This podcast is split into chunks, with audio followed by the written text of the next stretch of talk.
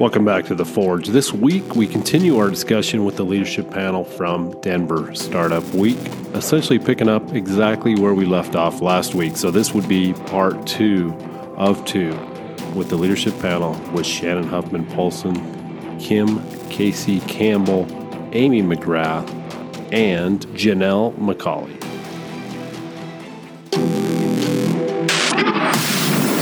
Welcome to the Forging Metal Podcast with your blacksmiths Tara O'Brien and Ron Duran Jr. Come inside and grab your hammer. The fire is hot and ready. It's time to harden up. Let's get to work. The Forge is now open.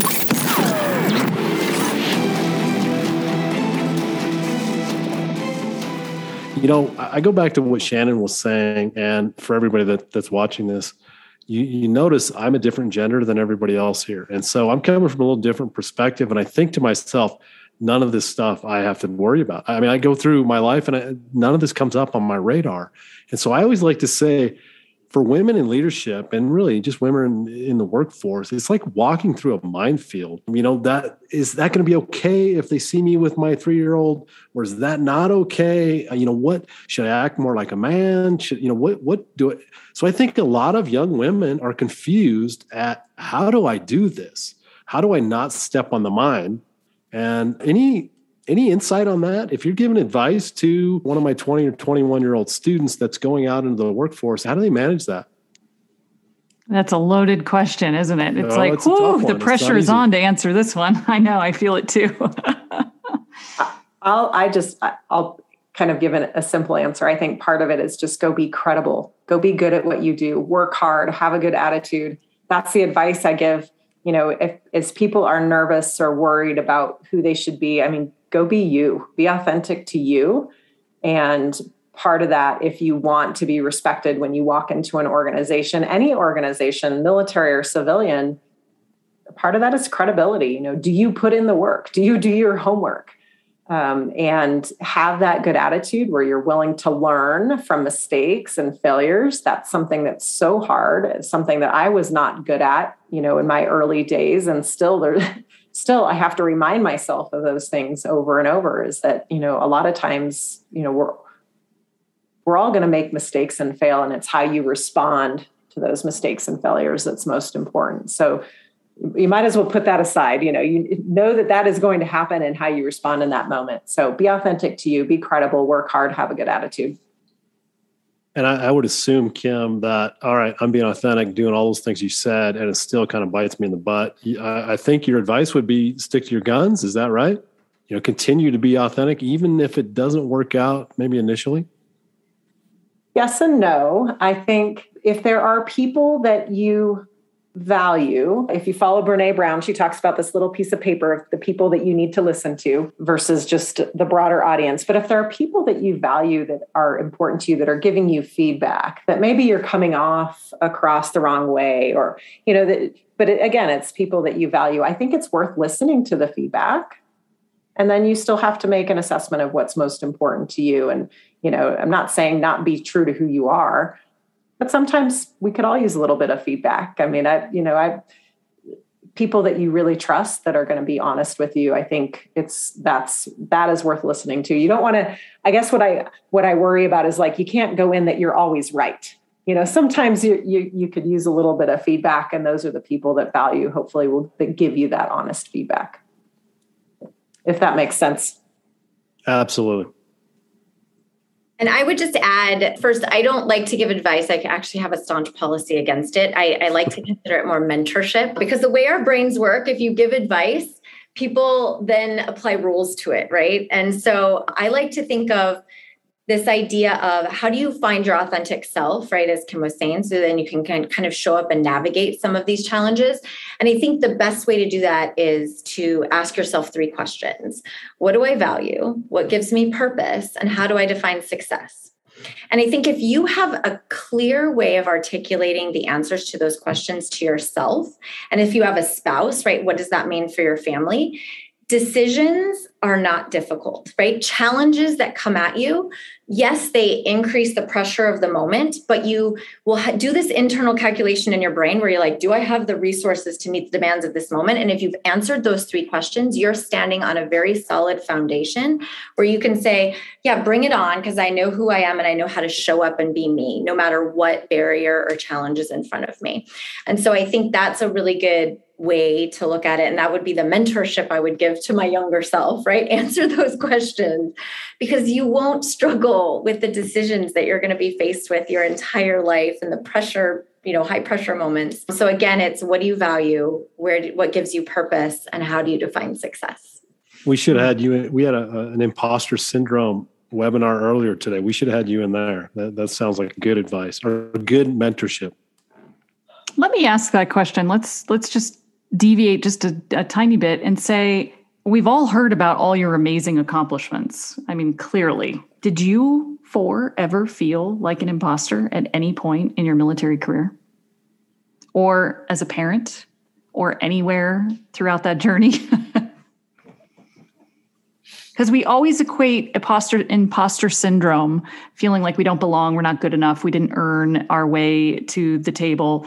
We all equate that typically with people that aren't confident people that are unsuccessful people that don't have success. Because if we have success why would we have imposter syndrome? So i'm just curious at any point in time in that journey if you felt that and any words of wisdom looking back for people that do because statistically it's a pretty high number of us that suffer from that Shannon's trying to hold back. Well, well, I would. The reason I'm holding back is because I just want to honor what Kim and Jannell have just shared and say that I wish that you had been around earlier in my life and career. Like I would have loved to have had those questions, and I would have loved to have had that direction. And I really appreciate what both of you just shared. And relative to showing up, knowing your stuff, the other thing I wanted to point out, uh, because I don't know if it was mentioned before, is that Amy has a new book that just came out called Honor Bound, which you should also read. And if you ever have any question that a woman can do her stuff. You just got to read that book. So anyway, I wanted to throw all that out there because I think that all pertained to the earlier question and and just honor and thank you for what you just shared because I again I wish I'd had that earlier on.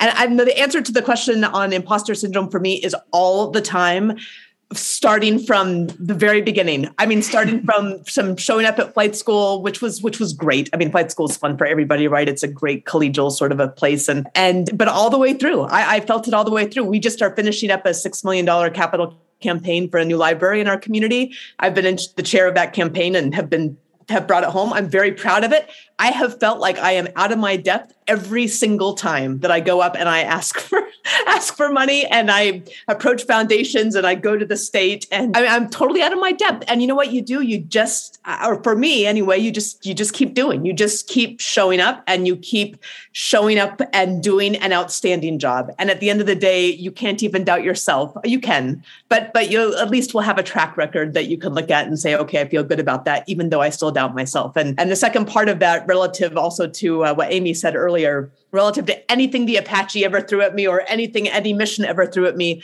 My kids throw me for much bigger loops every single day. And I have two boys, and I, am constantly have no idea what I'm doing as a mom. so, so I, I, think that that is is is certainly been common in my experience. These you all seem a bit more self assured, so I uh, imagine that you've got it more under control. I'm sure that Amy's never had imposter syndrome, right, Amy? Well, there's there's one quote that I've I've you know how you you post quotes in your locker when you're in high school and at the academy, and I had this quote you know all throughout my life going into you know naval aviation and all the way up until the moment you know you're you're running for senate and you're on national TV doing a debate with the majority leader. You know you're it's from Eleanor Roosevelt, and she said you must do the things you think you cannot do that has worked for me. I didn't always believe in all of these things that I could just walk in and do them, but somehow I I did it. And I did it by stepping making that first step every single time. And and that that kind of sums it up for me. There's my goosebumps moment. Well said, well said. What do you say, Kim? I love that quote. I, you know, one of the things that I, I talk about when I speak to organizations is, is fear and overcoming fear. and I think when it comes down to it, we all face fears like fear of not being good enough, fear of not meeting expectations, fear of the unknown. All of these things are really normal things that we feel. And a lot of times, you know, that little imposter that speaks to you like you might not be good enough, you might, you know, maybe you you're not going to cut it. I think I just tried to push it, you know, I, I, I try to push it out and it, because it's when it comes down to it, it's really what we do when we are scared that matters. We're so afraid to admit fear. But when it comes down to it, it's about taking action in the face of fear, right? Stepping up and having the courage to do those hard things. And so it's that imposter. I don't know if it ever goes away. I think it's more you figure out how to shut it up and you figure out that you know you are worthy you do matter you've done the work you've put in the homework you know and and that you are good enough and so it's in that moment doing those things that you think you can't do, doing those things that you're afraid to do. I think that's that's really what it comes down to. That's what matters. And I think for leaders, you know, there's, you know, I think leaders face fears, right? You face you can face fears about having tough conversations or making those tough decisions, making those tough calls. But again, your team is watching and looking at you to see how you will respond in the face of those fears. And so I, I remind myself that it's what you do when you are scared that matters. And it's okay to feel that fear, but you have to be able to get beyond that, to step up and take action, even when you're afraid. The admitting it, still not very good at that. But it's what you do when you are scared that really matters we got you to admit that on the podcast. So I call it a win. Since you brought up leaders, Kim, let's talk about that because we got a lot going on in the workforce today. We've been thrown a few curveballs in the last two years, and now we're facing, you know, the great resignation. Ron and I are coaching people constantly. They're like, I want to quit. I just want to quit. I need you to help me figure out where I want to go, what I want to do next. And what we like to do in those matters is kind of dig out, you know, why do you want to quit? Where is that maybe coming from that isn't all work related? But a lot of it comes back to I'm not cared for. I'm not taken care of at work. I'm not getting the development that I want. And, you know, Amy, you mentioned that what the military is really, really good at is leadership development, which I wholeheartedly agree after 12 years in the Air Force. So we don't do that so well in the civilian world. And I'm wondering if you're speaking to leaders right now that are listening and those that will listen later to the recorded uh, version of this, what do you have to say to them about how important it is to care about this topic of you know helping not only women find their place but men find their place men and women find their place together and really start developing um, some of these leadership traits if you want to keep your people do you think that's important right now or not so much yet? What are your thoughts?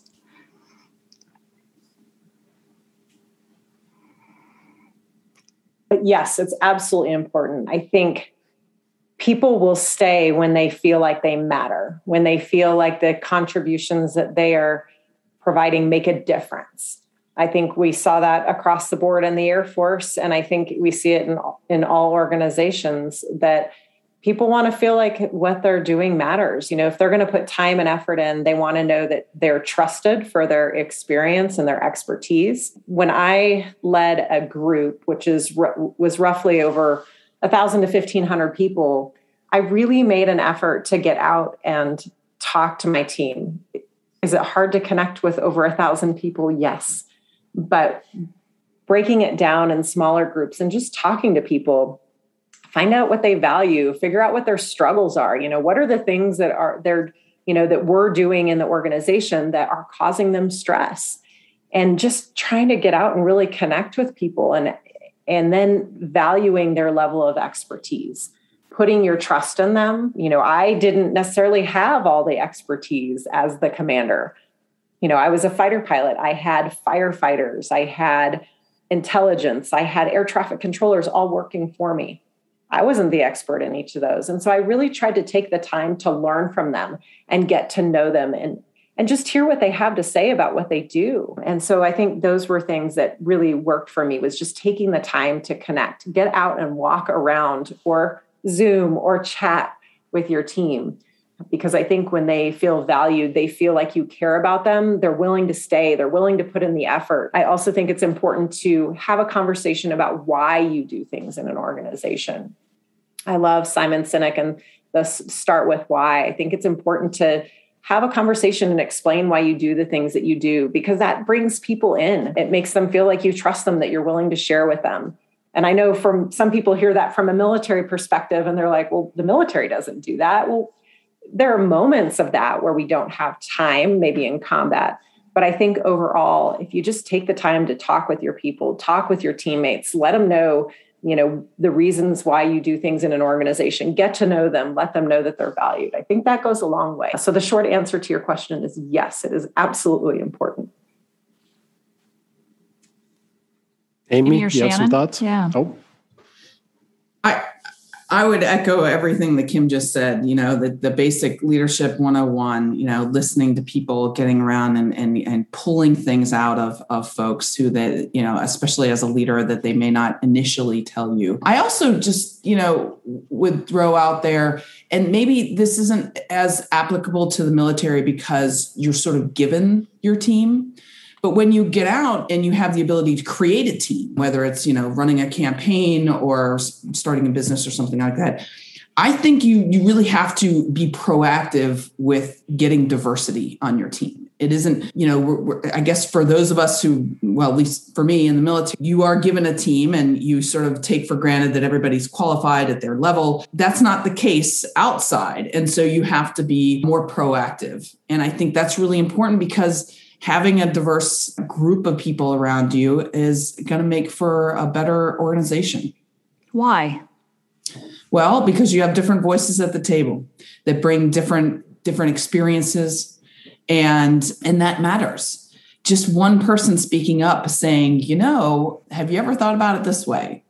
I mean, could make the difference. Shannon would probably know more, but the studies show that you know businesses do better when when you have a diverse group of people weighing in. So we know that in the military, for example, when you fly into combat zones, even in special operations, you, do you want everybody to to think the exact same way or do you want somebody you know people that have different skills and different backgrounds that can be able to adapt quickly I, I happen to think that I want a team that can adapt quickly. That doesn't. We don't have. I don't have ten people that all have the exact same education. That all can, you know, bench press two hundred pounds or whatever. That you know that all look the same and act the same. I want a diverse amount of, eh, of people that can do lots of different things because what's going to get thrown at you in combat is not always the same thing. And I'm sure that that's true in the business world and certainly true in politics. It's certainly true in the entrepreneurial world. I'll tell you that. Startup companies building products, it needs to be a diverse set of minds. Otherwise, you're only targeting one customer, one client, and that doesn't work. So, what do you think, Shannon? No, I, I, I, couldn't agree more. I mean, the, the diversity aspect of that is critical for your customer base because your your team should represent the people that it is that you're trying to sell to for sure, or you won't understand how it is to approach them. And I think that is brought up again and again from all different people of all different types of backgrounds, but also all ages. It turns out that women and the elderly have the most money to spend, and and typically they're not included as much on the teams, which is sort of crazy if you're if you are running a startup and you need to be looking at your sales. So I think that's a, a huge piece. But just to back up into the leadership question as a whole, one of the things that we called what uh, Kim was describing was muddy boots leadership, right? And I talk about this all the time how it's easy to stay up in your office or stay up in flight operations and not go down onto the hangar floor. But at the end of the day, even as a lieutenant, our job wasn't just to fly missions, it was to actually take care of the people that turned the wrenches and check the logbooks. And so we had to get out of flight operations and out of the company headquarters and walk down onto the hangar floor and talk to those crew chiefs. And I love the term muddy boots leadership and the reminder that soldiers will never trust anybody whose boots are too shiny because they haven't been out there doing the work. And it's a great reminder, which ties directly into what they have found at the end of the pandemic, which is that those employees who are staying, those employees who are not part of the great resignation, are those who have had at least one leadership check in a week. And that doesn't have to be physical, obviously, with this more dispersed and more remote work environment, but it's a phone call or it's even just a text message or an email. It's a personal check in, and those employees are staying. But the other piece to remember is as a leader, is how you lead those who are not leaving, right? Those who have not resigned. And uh, and I think that's the big opportunity right now for leaders is to is to say what how do we take care of the people that are staying? How do we make this a place where other people want to come to work? And leadership is always always always about other people. And there's an incredible opportunity because there's such a dearth of it. So when you can make that the focus and make that development the focus and make that exercise the focus on behalf of the people that are working for you, they get the mission done. And that's what it's always been all about. Mm, Jannell, I know you have your hand up. What What are you thinking? Yes, first I apologize that I'm voice only now. Like we adapt and overcome when we face challenges and the power went out and everything like I'm in the car. I'm in the middle of a thunderstorm. So anyway, we adapt and we overcome. Anyway, the the the conversation around diversity I think is important to note that diversity of thought, you know, and and a few of the panelists all kind of, I think, echoed this. But the important thing to remember about diversity of thought is that it comes from different places. And just because, you know, someone is, you know, diverse in their gender or their background doesn't necessarily mean they have diversity of thought, right? Like, and I think that you can have individuals, you know, and, and I know there's research that just having a female in the group changes the dynamic of the conversation. But I would argue, you know, uh, there was a panel that was set up or a team that was set up many, many years ago to address women in the military. And the the three women that were running it had nuclear families just like a male leader would right like they had a stay-at-home spouse who moved around with them and so when when you're asking those women why can't we get more women in the military? Then they're like, I don't know. It's really easy for me, right? And so you're not asking the right questions of the right demographic that have that diversity of thought. And so I just think that that's something we always need to remember when we have those diversity conversations that it's the thought piece, not just what I look like, right? That really brings the uniqueness and richness to the conversations and and really the leadership aspects of understanding the challenges that the people you lead face starting to build a case why this is important, right? So we, we hear this a lot of value in diversity. Let me take a little bit of a turn with this because I think this is something that their audience might want to know. A couple of you, I, I, I don't remember exactly who shared this with us on the podcast, but a couple of you have dealt with what I would call poor behavior by a male superior, you know, whether that's some sexist behavior. How do you navigate that? How do you deal with that? What would you say to young women when you're faced with something like that, how should you respond? So that we can that's move a, that's forward a wild, and not backward. I know that's a really think, yeah. big question, but it is. It's a it's a tough one, but this is all about opening up difficult conversations, and this is what a lot of the audience is is thinking. I'm sure. So, anybody want to? Can I start by bringing up possibly a, a difficult a difficult aspect of this conversation? Yes, I would say my worst bosses or my worst boss was actually a woman. And and I say that because most of the men that I've worked for and I have had to navigate misogynistic chauvinistic type environments, but no one ever hit it at least in my experience like you they kind of like at least were very outward in their struggles, right, with me being in a certain position or me being on the team. I felt like the worst experience I had with leadership and really you know bias was another woman because she wasn't very outward with it right like I, I was building i thought i was building trust and then i kind of felt like i had knives in my back and i think part of that is because of the culture at least when you're the only woman there's a specialness and a uniqueness i think that comes to that comes with that and we have to work as a population of women supporting other women to understand that it doesn't take away anything from us when we invite another woman to the table, right? In fact, it makes richer conversations, it makes better leadership teams, it makes better progress. And so that's kind of what I've actually experienced is that I had more challenges in that environment than I did ever with dealing with you know various forms of misogyny and chauvinism i don't know if anyone else has had that experience as well but that was an, a tough challenge to navigate and i when i took command or i was in those positions i really made it important to advocate for building female teams and bringing, you know, I had to bring my own chair most of the time to the table, but I would make sure that there were other chairs for other women to contribute and have their voices heard. So hope that That's a great sense. point. Yeah. Who wants to jump in and add on or even something different or along those same lines?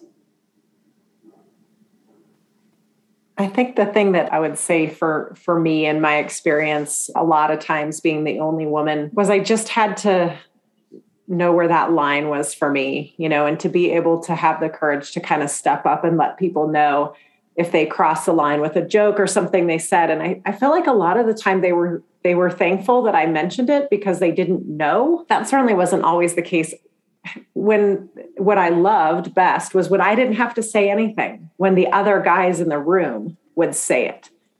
And mm. to me, that was that was huge because that showed that I was respected and that they were aware of what people were saying. And so it took a while to get there. And, you know, and I, it, this became easier for me to kind of step up and speak up when I had proven myself in the airplane, right? When I had gotten to the point where I was credible in the organization and I had kind of proved, proven myself. And as I rose in rank, it certainly became easier. You know, there it's harder when you're the youngest person in the room. It's a little bit easier to kind of step up and speak up when you're more senior in the room. And so I think that's where having your peers being able to step up in those moments for you, that's where I felt like I was really connected and part of the team when my when somebody else would speak up for me so that I didn't have to you know that it was they they had my back. It's hard. I mean it's really hard. It kind of goes back to that thing of you know talking about fear. It's it's hard to kind of speak up and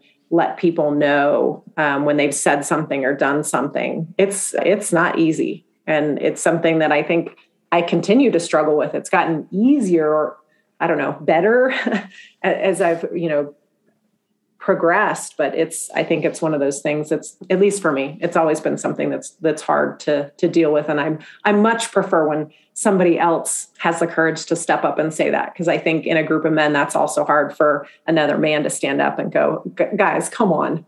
We don't you know we don't need to sing that song or tell that joke. That that to me is the best way it could happen is for somebody else to do it. Amy well, I mean, exactly what Kim said. I had very similar experiences. And the one thing I would say is that, you know, and, and this was 25 years ago and a 20 years ago in a very, very, very, very male dominated squadron and, in an environment where, frankly, I, I, I just so wanted to succeed. And I had to pick my battles and i just had to decide you know am i am i going to to to stand up and and and really make us make an issue of this? Or am i just going to work hard to get the credibility that i need to make sure that this doesn't happen 2 years from now and that that was kind of how i dealt with that at the time and the sexist antics early on in my career.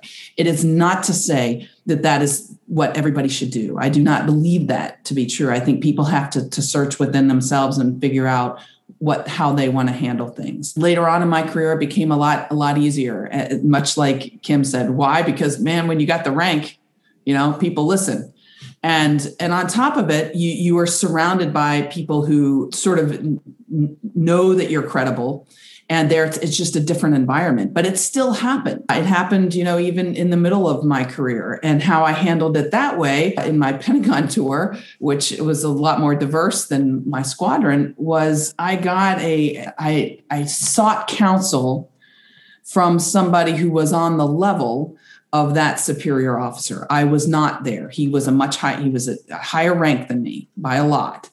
And, and so in order to figure out how do I approach this, I, I went to the civilian secretary. you know, who you know was has been around a long time and, and and can sort of talk at that level and just say, hey, what what do you think? You know, and and she was the one who th- you know said, let me handle this. And so I was lucky. Had she not been there, I would have had to have taken okay, uh, step step 1 didn't work.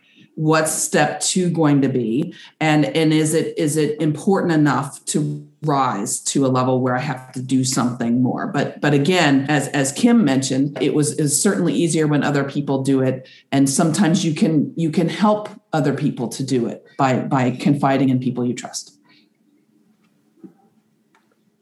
shannon laid on us no, I, I think Amy said that perfectly. And that is about build. And this is, by the way, I say this now from the perspective of, you know, of, of, a couple decades from away from the uniform. So, but I certainly didn't have that perspective while I was wearing the uniform. And I think that is the perfect answer, which is to go to somebody that you trust of a similar rank or position and, and ask for their advice that you can, somebody that you can trust. That's a, a, a great perspective. I will say that, that, that there were, I had a, a couple of really significant challenges in in this area in, in, the military that I did not report because I was young and because I wanted to succeed and because I knew that if I reported them I would not succeed. So I and that's a problem, right? So that's a systemic problem. I, I will also say that I had something of a much less egregious nature happen in a tech company that I worked in after business school, after the military, and I was not going to report it, but it happened publicly, and there were two women peers who said, "Look, you have to report this, or this is going to happen again.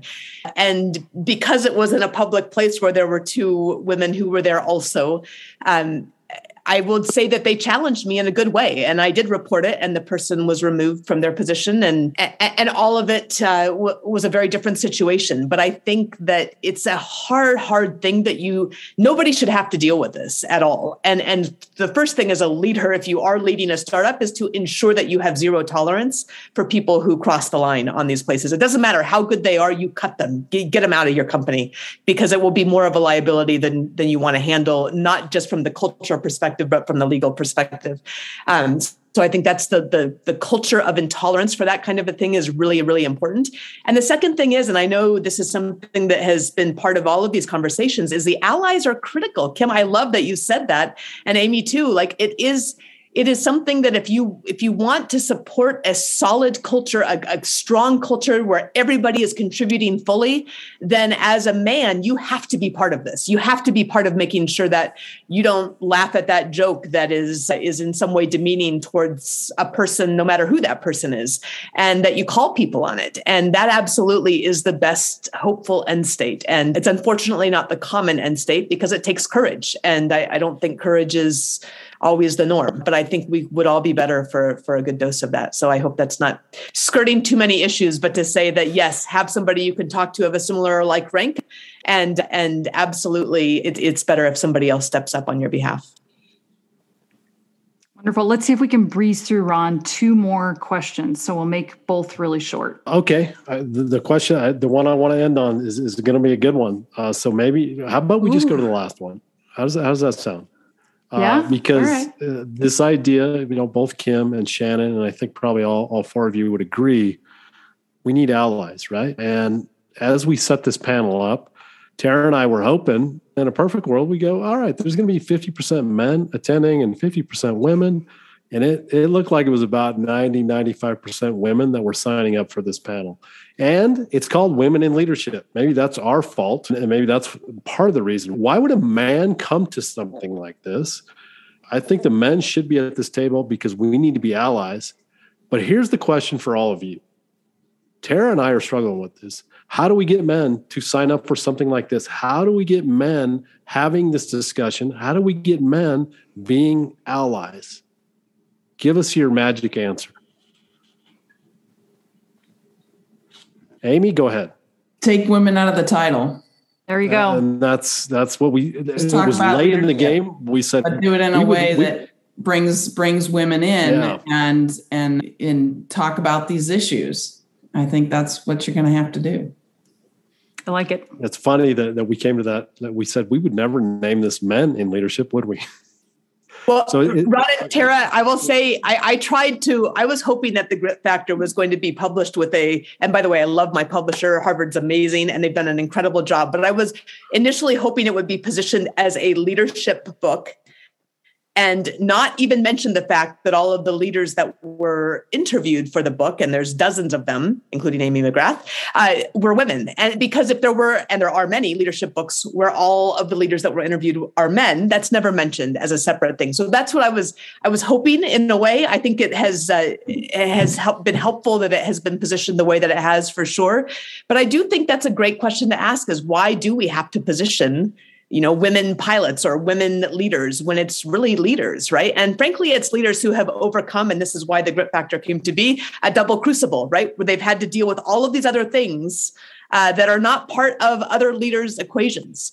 But at the same time, I would love to to, to shout out to the couple of, of men authors, male authors, who are, I believe, also both of them Navy, and they who wrote the book Athena Rising and Good Guys and they are very much all about male allyship and that's absolutely what they're promoting so i would highly recommend that anybody pick up those two books also harvard business review press and and look at how allyship can be something that is developed because it makes everybody stronger and that goes back to amy's point right is diversity equity and inclusion the inclusion piece is the key not the diversity piece that diversity is important inclusion is the key diversity without inclusion is nothing and uh, and inclusion is everything so Fabulous. Kim or Jannell, do you want to jump in on that last one before we move on? I, you know, I think, you know, Shannon touched on it as well, and so did Amy. I think we do a lot of like promoting women, you know, first to do this, or, you know, I, I see stories a lot, and there's positive with that. But sometimes it's like, I'm just a leader. I'm just a fighter pilot. I don't need to be a female commander or a female leader or a female fighter pilot. I'm I'm just me.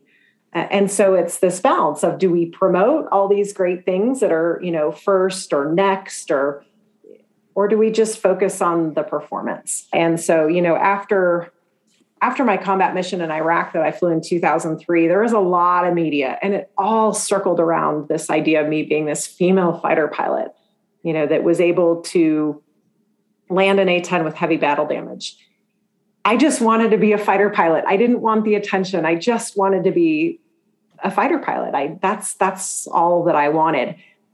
And at the same time I understood when the story was out there and there was lots of discussion about it that it also helped young women realize that this was something that they could do that they could you know go be a fighter pilot if they wanted to they could be an astronaut they could be a ceo and so I get torn with this sometimes because I just want to be recognized for me. But we also have to work at getting the younger, the girls, realizing that they can do all of these things. And so, what's the balance? I don't know the answer to that one. I do know, though, that I have always wanted to be referred to just as fighter pilot, leader, commander, without without the female or women in front. Um, and, and I think that's what can change it.